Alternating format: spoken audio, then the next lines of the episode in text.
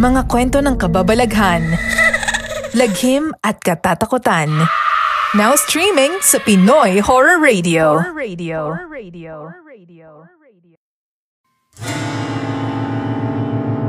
Ito ang Hilakbot TV, Pinoy Horror Stories, The Podcast. Oras na naman na. Bicol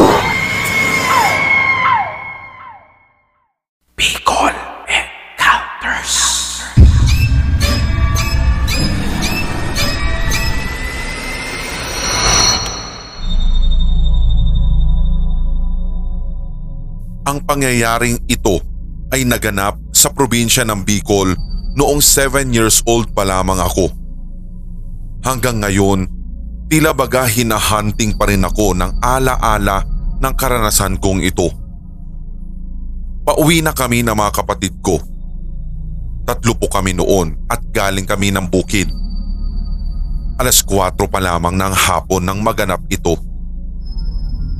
Napadaan po kami sa may mga matataas na talahib nang may biglang parang dumaan na malakas na hangin at pagkatapos noon ay bigla-biglang may lumabas na kulay puting bato na maliit.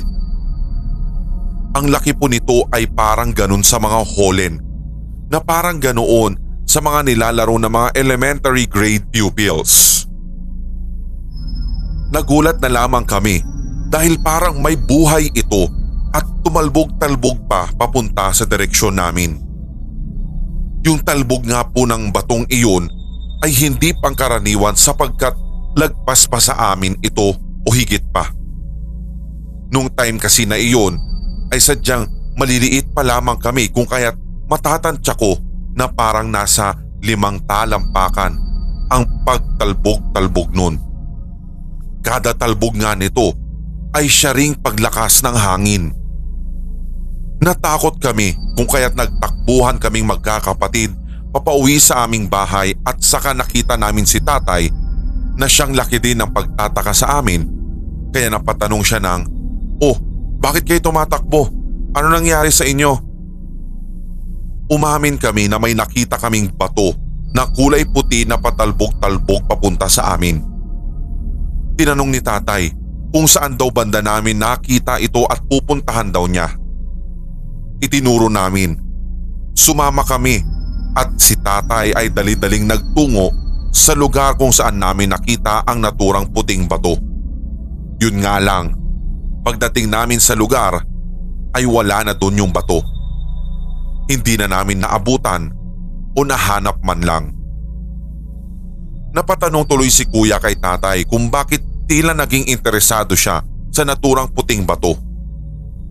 Sagot naman ni tatay, agimat daw iyon o batong buhay. Nang hihinayang tuloy si tatay. Sabi pa nga niya, hindi daw dapat kami natakot o hinayaan na mawala ang naturang bato sapagkat kami ang napili ng batong puti na iyon.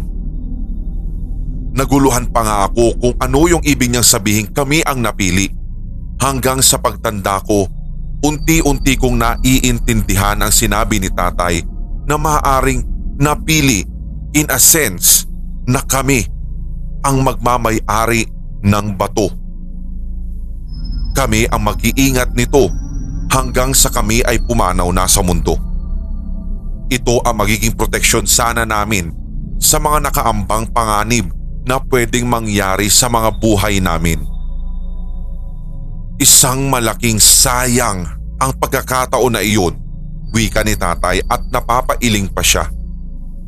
Hindi naman din kami masisisi ni tatay sapagkat natakot nga talaga kami sa bato na patalbog-talbog patungo sa amin ng mga oras na iyon at wala kaming alam na isa pala itong agimat.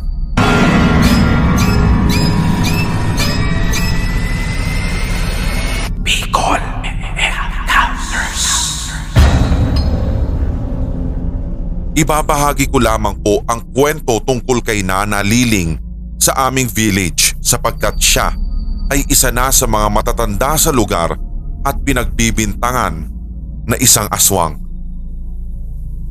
Kada umaga daw kasi nagbabahay-bahay ang naturang matanda para manghingi sa amin ng mga bulaklak.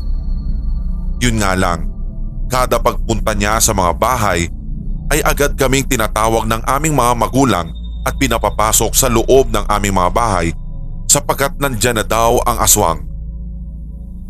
Lumipas ang mga taon, bigla na lamang nawala si Nana Liling.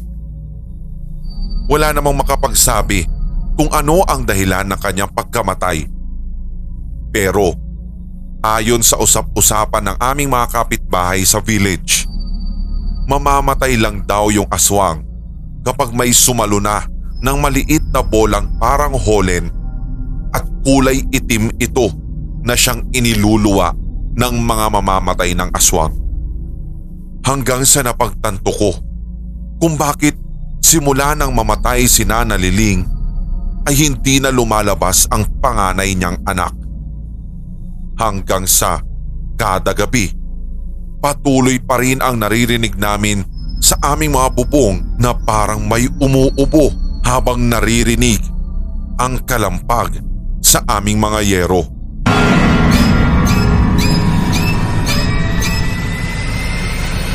Bicol Encounters. Simple at masayang namumuhay noon si Azon kasama ang kanyang pamilya. Nagtatrabaho siya bilang isang factory worker at punong-puno ng pangarap. Ngunit nagbago ang kanyang kapalaran dahil sa misteryong pumalot sa kanyang katauhan. Isang taon na ang nakalipas mula nang imbitahan si Azon ng kanyang kasamahan sa isang malaking handaan. Anya, ako lang po yung bukod tanging hinainan niya ng isang pinggan ng pagkain. Tapos may nakain pa akong matigas na bagay pero hindi ko masabi kung ano yun eh. Kaya nilunok ko na lang. Makalipas ang tatlong linggo, nakaramdam ng kakaiba si Azon at napansin naman ng nakababatang kapatid niyang si Totoy ang kakaibang ikinikilos niya. Sabi pa ni Totoy, Naging balisa na po siya. Nawawala po siya kapag natutulog kami. Dugtong pa ni Totoy. Kapag nakakakita raw ng buntis ang kapatid, ay nababaling ang atensyon nito doon. Halos gabi-gabi nga daw ay nawawala ang kanyang ate hanggang sa isang gabi ay nasaksihan na niya mismo ang isang nakakapanghilakbot na pangyayari. Bumangon sa higaan po namin si Ate Ason. Lumabas po siya sa may pinto at pumunta po siya sa gawing puno. Medyo madilim po doon. Nakita ko po nung naglalakad siya. Bigla na lang po siya naging, naging asong malaki. Ilang beses kong inobserbahan siya. Nakikita ko na parang pareho lahat ng patterns ng kanyang ginagawa. Mawawala siya. Magiging asong malaki. Tapos pagbalik ng bahay, duguan na siya at marumi na ang damit. Tapos tulala siya. Pagpapatuloy ng salaysay ni Totoy. Mga konting oras lang po, bigla niya ako makikilala na ako si Totoy. Tapos magugulat po siya sa itsura niya dahil duguan yung katawan niya. Hindi ko po malaman kung dugo ba ng tao o hayop yun pero malansa po siya. Sabi naman ni Azon, hindi rin daw siya makapaniwalang ganun ang nagiging itsura niya nang bigla na siyang magkakaroon ng malay. Basta ang nararamdaman lamang daw niya sa kanyang sarili ay hindi naman daw siya nagkikrave sa laman ng tao kundi parang bigla na lang may bubulong sa kanya at mag-uudyok na kumain siya ng hayop. Dito maikokonekta ang mga napapabalitang pagkamatay ng ilang mga alagang hayop sa isang lugar sa Sorsogon. Sa patuloy na pagkawala tuwing gabi, takot at pangamba na ang nadarama ni Azon. Natatakot siya sa mismong sarili niya. Lalo, baka mamaya ay ang pamilya na niya ang maging biktima ng kanyang pagiging aswang. Baka sa susunod daw ay itao na ang nais niyang kainin at ayaw niyang may madamay pang iba. Nananalangin na lamang daw si Azon sa Diyos. Alam niyang may pag-asa pang gagaling siya. Siya na ang isa sa mga magpapatunay na totoo ang aswang pero hindi niya ito ginusto. Para naman kay Totoy, tanggap niya kung anuman ang kanyang ate Azon. Ngunit ganun pa rin ang kanyang pakiramdam. May konting takot paniniwala ng mga albularyo sa lugar. Totoo nga ang lahi ng aswang at ito ay pamana ng kanilang ninuno. Meron daw mga aswang na nanghahawa lamang. Nilagay doon sa pagkain niya ang isang mutya para maging aswang siya. Kung kaya't sa simula pwede muna siyang kumain ng mga hayop hanggang sa hindi niya na makokontrol ang kanyang sarili at bigla na siyang kakain ng tao. Sa kagustuhan niyang magbago, sinubukan ni Azon na magpagamot sa isang albularyo. Dito nga'y pinainom siya ng isang basong tubig na may halong tawas na asul at dinasalan pa ito bago tuluyang ibigay sa kanya. Ilang sandali pa nga lang ay iniluwanan niya ang pinaniniwalaang mutya. Ito ay may guhit na tila hawig sa tiyan ng isang gagamba. Ito ang malaki nilang pinaniniwalaan na dahilan ng kanyang pagiging aswang. Sa simbahang katoliko naman, kung tunay daw ang pangyayari kay Azon, ito ay gawa ng kampo ng kasamaan dahil ang Diablo lamang ang pwedeng magkaroon ng iba't ibang anyo. Ang pinakamaliwanag lamang sa kanila. Sinasabi ng simbahan na ang Diyos lang ang pinakamakapangyarihan sa lahat. Marami daw kasing definisyon ng aswang, gayon din ang kanilang mga nagiging uri. Gumagawa lamang ng masama ang mga aswang, maaaring pumapatay, nananakot at nakakasira ng kapwa. Subalit ang pinaka-importante ayon sa simbahang katolika ay ang panalangin sa Diyos Ama. Umaasa naman si Azon na tuluyang gagaling siya at lalaya sa sinasabing lahi o sumpa ng aswang. Sabi naman ng simbahan sa kanya palakasin lamang niya ang kanyang pananalig sa Diyos sapagkat ito ang pinakamabisang panlaban sa lahat ng likha ng Diablo.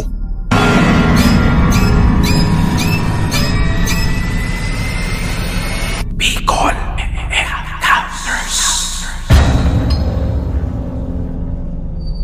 Ako po si Sara at mula po ako sa Legazpi, Albay.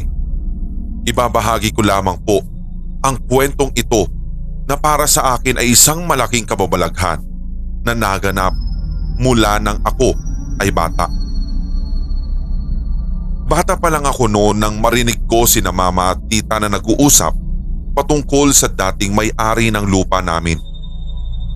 Naglalaro pa nga ako noong mga sandaling iyon sa salas at naririnig ko na namatay na raw yung dating may-ari ng lupa na kinatitirikan ng aming bahay.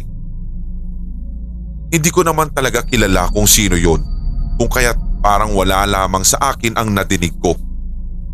Ganun naman siguro talaga ang isang bata kahit may nadidinig na usapan ng mga matatanda ay parang wala silang pakialam.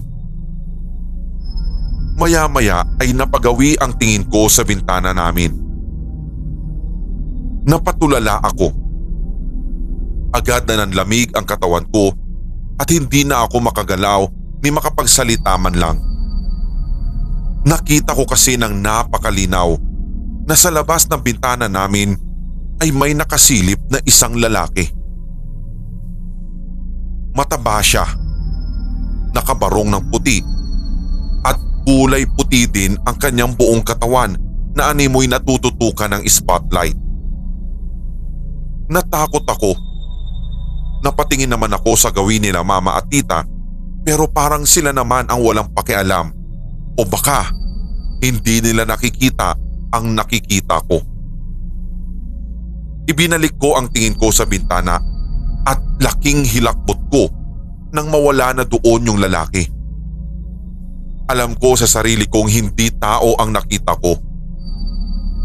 Pagkatapos mag-usap ng tita at ni mama ay inutusan niya akong pakainin pa ang aso namin.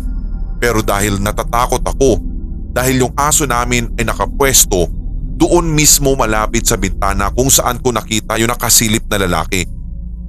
Kaya nakiusap na lamang ako kay mama na ayoko at sinabi kong may nakita akong lalaki sa bintana. Pero imbes na paniwalaan ako ay tinawanan lamang ako ni mama at sinabing guni-guni ko lamang daw yun. Baka nga daw nagdadahilan din ako para hindi ako mautusan. Ang susunod na kwentong ito ay nangyari naman sa akin nung high school ako, taong 2011. Nag-tour kami. Masaya talaga kami nung time na yon dahil first time kong makasama sa isang tour at ang nakakasabik pa nga rito ay ang resort na aming pupuntahan. Bihira lang din kasi ako makapag-swimming kaya ganun na lang yung tuwa ko. Last destination namin ay ang Amateur Spring Resort. Pagpasok namin sa resort, parang nabawasan din yung excitement namin dahil ang boring pala nung lugar. Tsaka parang ang tagal nang hindi nagagamit. Pero isinawalang bahala ko na lamang iyon at mas pinangibabawan ko na lang ang aking sarili na i-enjoy ko ang moment na yon. Kasama rin pala sa naturang tour ang aking mama sapagkat siya ang sumama sa aking nakababatang kapatid bilang guardian dahil pareho ang aming pinapasukang eskwelahan.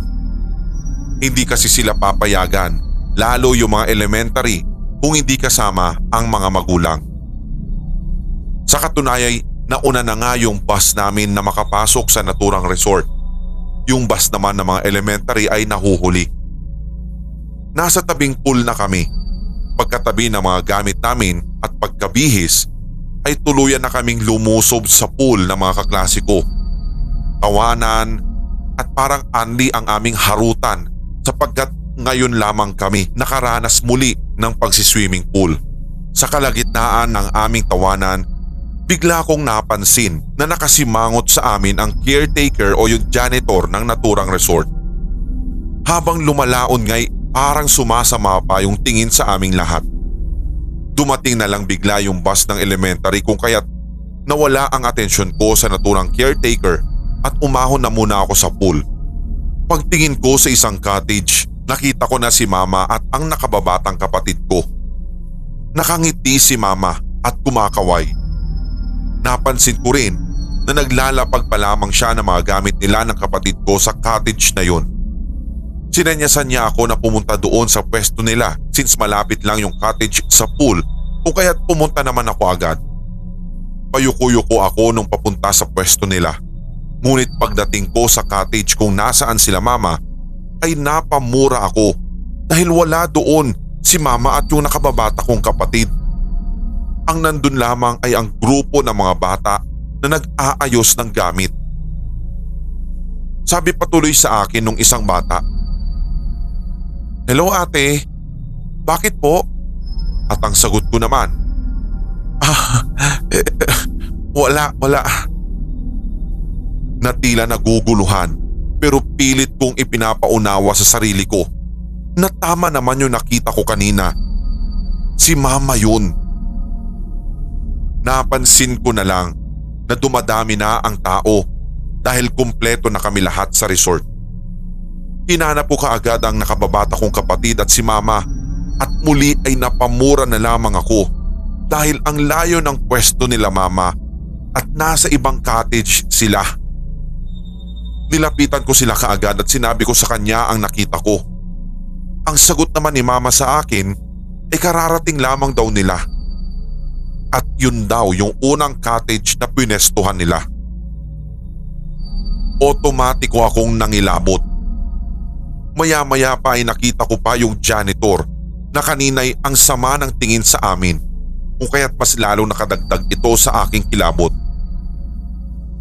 Sa halip na mag-swimming pang muli ay hindi na ako bumalik sa pool. Iniisip ko kasi na may babala ang nangyayaring ito may nais ipahiwatig ang mga nakita ko. Para sa akin ay hindi maganda. Kung kaya't sa kabuuan ng tour ay hindi ko tuloy talaga na-enjoy.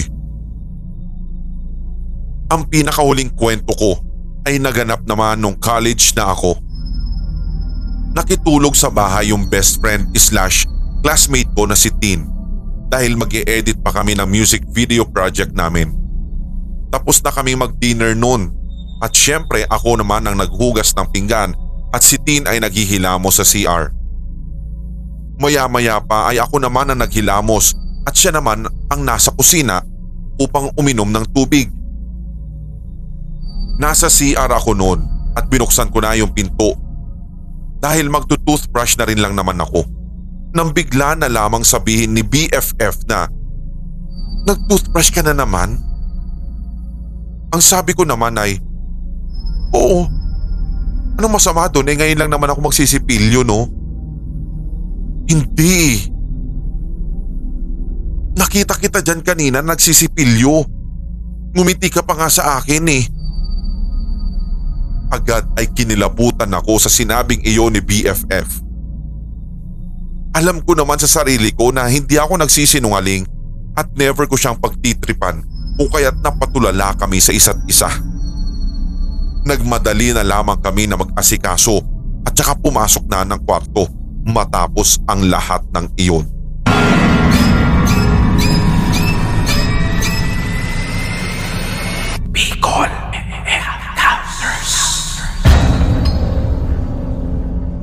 Isa akong estudyante sa Naga noon nang maganap ang kwentong ito. Since naging night student nga ako for how many years kung kaya't mas nasanay na lamang ako na maging active sa gabi. Malapit na rin kasi na mag-end ang quarter noon kaya gumagawa na rin ako ng mga project since malapit na rin yung pasahan kung kaya talagang gising pa rin ako kahit mag-aalas 12 na ng hating gabi. Minsan pa nga'y umaabot pa ako ng hanggang alas 3 na madaling araw habang ginagawa ang mga dapat kong matapos. Hindi naman ako natatakot dahil sanay na ako sa kababalaghan na nangyayari dito. Gising pa rin naman yung kuya ko na lagi ding nagkukulong ng kwarto. Sa katunayan na aaninag ko pa nga yung ilaw sa ibaba ng pintuan kaya ibig sabihin nun ay gising pa siya. Tulad ng mga nakagawian kong setup tuwing gabi. Andun lamang ako sa mesa kahit pagod na at bagsak na yung balikat at kahit nagkakandakuba na ako at mapupungay na ang aking mga mata ay tuloy pa rin ako sa ginagawa ko. Nasa kasagsagan pa nga ako ng pagkukulay nang biglang may narinig akong nagsasalita ng pabulong. Mahina yon pero sapat lamang ang lakas para madinig ko. Nung una pa nga, kinakaya-kaya ko lamang at binabaliwala. Baka nga si kuya lamang ito at tinatakot niya ako. Ngunit habang tumatagal, nare-realize ko na nakakatakot na ang bulong na yun. Tumigil muna ako sa aking ginagawa. Pinakiramdaman ko ang buong paligid. Nakakatawa man pero pumikit talaga ako upang masundan ko kung saan nga ba talaga nanggagaling ang naturang bulong. Hanggang sa nasa pangatlong pintuan yun nakatapat ng mesa. Galing yung sound na yun sa pinto ng kwarto ni kuya. Muli ay pinapakinggan ko kung ano ang sinasabi nito pero hindi ko siya maintindihan. Hindi rin Bicolano yung sinasabi niya at sigurado ako doon. Parang panay shh, shh, shh, Yung sound na naririnig ko sa bawat dulo ng salitang binibigkas nito kaya nakakatakot para sa akin. Napamulat ako ng aking mga mata at tinignan ko ang pintuan na iyon habang nagmamadali akong magligpit ng aking mga gamit at saka tumakbo papuntang pangalawang kwarto. Tinawanan pa nga nila ako ng aking mga magulang sapagkat para akong batang nagsusumbong kay mama nung sandaling yun. Sinabi ko na may naririnig akong nagsasalita sa gawing pintuan ni kuya pero tinawanan lamang ako ni mama dahil baka nga daw si kuya lamang yun. Paghiga ko naman ay pinag-isipan ko kung maaring si kuya kaya ang gumagawa ng ingay na iyon pero ayaw ko siyang puntahan sa kanyang kwarto baka mas lalo kong madinig ang nakakatakot na bulungan na iyon. Akala ko nga ay doon lamang magtatapos ang lahat pero nasundan pa. Palabas ako noon kung kaya't pababa na ako ng hagdan. Natagalan pa nga ako sa pagbaba dahil madilim. Hinahanap ko rin yung tsinelas ko nang biglang may pamilyar na malalim na boses akong narinig. Parehong pareho yun sa narinig ko nung minsang gumagawa ako ng project at galing naman ito ngayon sa sliding door na nagdudugtong sa una at ikalawang palapag ng bahay. Bigla ako napatingin doon at kahit hindi ko pa nakikita yung kapares ng tsinelas ko ay agad ko nang binuksan yung pinto at lumabas na ako. Imposible naman kasi talagang mangyari na may taong mananakot lamang sa akin kasi wala pang lumilipat noon sa first floor. Kakaalis lamang nung dating tumira doon at ang tanging pasukan lamang papunta doon ay ang pintuang nasa likod at pareho itong nakalak. Naghintay ako sa labas at nag-ipon muna ng lakas ng loob bago pumasok subalit hindi ko napigilan kung kaya't patakbo akong umakyat sa ikalawang palapag.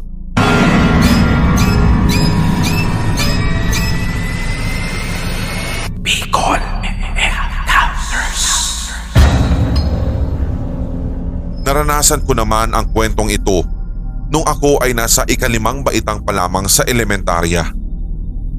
Tandang-tanda ko noon na Sabado ito at nasa bahay ako ng lola ko na kadikit lamang ng bahay namin. Masasabi ko naman talagang may pagkaantigo na yung bahay ni lola. Napakalaki nito ngunit madilim kahit may ilaw sa loob. Kasalukuyang katabi ko nga si Lola sa sofa at nanonood pa kami ng telebisyon. Maya-maya pa'y tumunog ang kanilang pendulum at alas tres na pala iyon ng hapon. Hanggang sa nagpaalam si Lola sa akin at bibisitahin daw muna niya ang kanyang kapatid, yung isa ko pang Lola na nasa loob lamang ng compound namin. Kaya ang nangyari ay ako lang ang naiwang mag-isa sa bahay nila. Habang abalang-abala pa nga ako sa panonood, walang ano-ano'y. Pero hindi ko pinansin sapagkat alam ko na yung pinsan ko lang iyon na napadaan sa labas. May bintana kasi sa kaliwang bahagi ng sala nila lola. At since kami magkakapamilya ay nasa loob lamang ng isang compound, kaya napaka-imposible naman kung ibang tao ang gagawa nun. Umiling na lamang ako at nagpatuloy sa panonood. Ngunit makalipas ang ilang sandali ay may kumalabit sa aking likod. Ngunit hindi ko ito pinansin sa pag-aakalang ang nakababatang kapatid ko iyon. May pinto kasi sa likod ko, palabas ng bahay. Ngunit sa pangalawang pagkakataon ay may kumalabit na sa akin kung kaya't napa, ano ba naman yan? Ang wika ko. Pinagpatuloy ko na lamang ang aking panonood imbes na mainis ng tuluyan. Ngunit makalipas lamang ang halos ilang segundo. Muli ay may kumalabit na naman sa akin sa likuran. Mas malakas na iyon kaysa sa mga nauna kaya't sa sobrang inis ko. Ang sabi ko'y, Mamaya na ako uuwi, manonood mo na ako pwede. Dahil sa pag-aakalang ang nakababatang kapatid ko iyon na inutusan na ng aking nanay upang pauwiin na ako. Tapos ay lumingon ako at napagtanto kong walang tao sa aking likod. Kaya ang ginawa ko ay tumayo ako at doon na ako lalong nasindak dahil naalala kong sa pinto ng kusina lumabas si Lola kanina. Nasa harapan ko lamang ito. Bago siya umalis ay inilak pa niya ang pinto sa salas at iyon yung pintong nasa likod ko. Sa sobrang hilakbot ko ay binilisan ko na lamang ang aking paglalakad papalabas at doon na ako dumaan sa dinaanan ni Lola kanina. Hanggang ngayon nga po, sa tuwing naaalala ko ang bahagi ng buhay kong iyon, kinikilabutan pa rin ako. Lalo tuwing nagkakaroon kami ng reunion sa bahay ni Lola at eksaktong napapadaan ako doon kinikilabutan talaga ako ng lubos.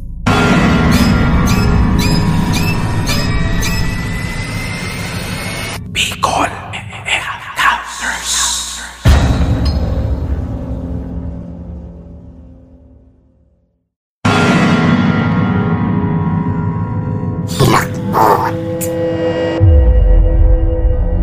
Inyong napakinggan ang tampok nating kwentong katatakutan dito sa Hilakbot TV Pinoy Horror Stories The Podcast. Maaari kang magbahagi ng iyong sariling kwentong kahila-hilakbot sa pamamagitan ng email sa sindakstories2008 at gmail.com.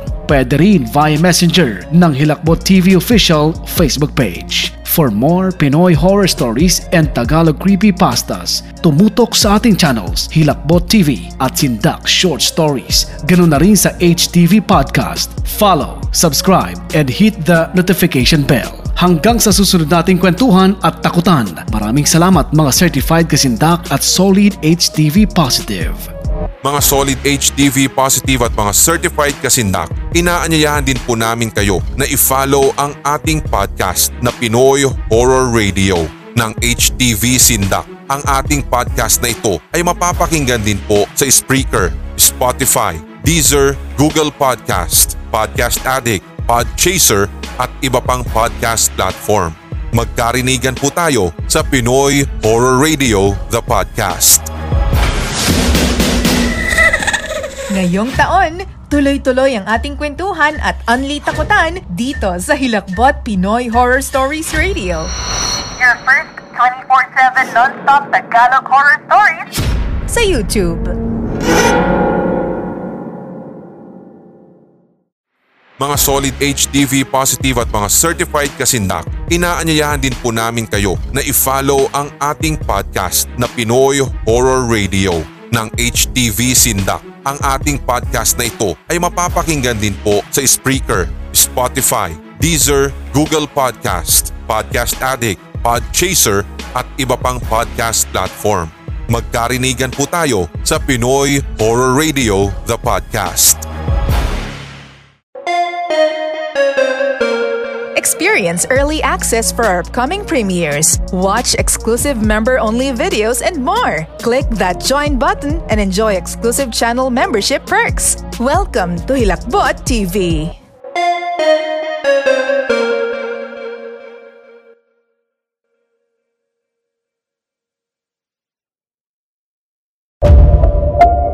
Solid HTV positive at kasindak, suportahan ang ating bagong channel, Hilakbot Haunted History.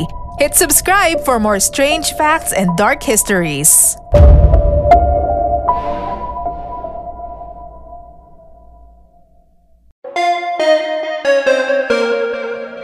Ang Hilakbot TV ay mapapakinggan din sa sure.com.ph, the newest Pinoy video on-demand platform kung saan mapapakinggan ang mga never-before-heard and exclusive Pinoy horror stories ng Hilakbot TV. Support us by booking your Hilakbot online experience now. Price starts at 100 pesos. You can pay via GCash, PayPal, MasterCard, Visa, and other accepted payment methods. For more details, visit Sure, that's S-H-O-O-R dot com dot PH, and check out Hilakbot Horror Stories under the Entertainment section.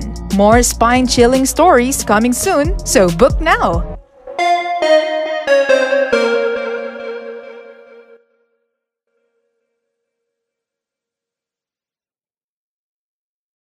Mga solid HTV positive at kasindak, ako po si Red, payong kaibigan lang ngayong new normal upang mas maprotektahan ang inyong sarili. Palaging maghugas ng kamay, magbaon ng sanitizer o kaya'y alcohol, isuot ng tama ang face mask lalong-lalo ang face shield. Palakasin ang resistensya at huwag maging pasaway. Paalala, mula dito sa Ilakbot TV, Sindak Short Stories at Hilakbot Haunted History.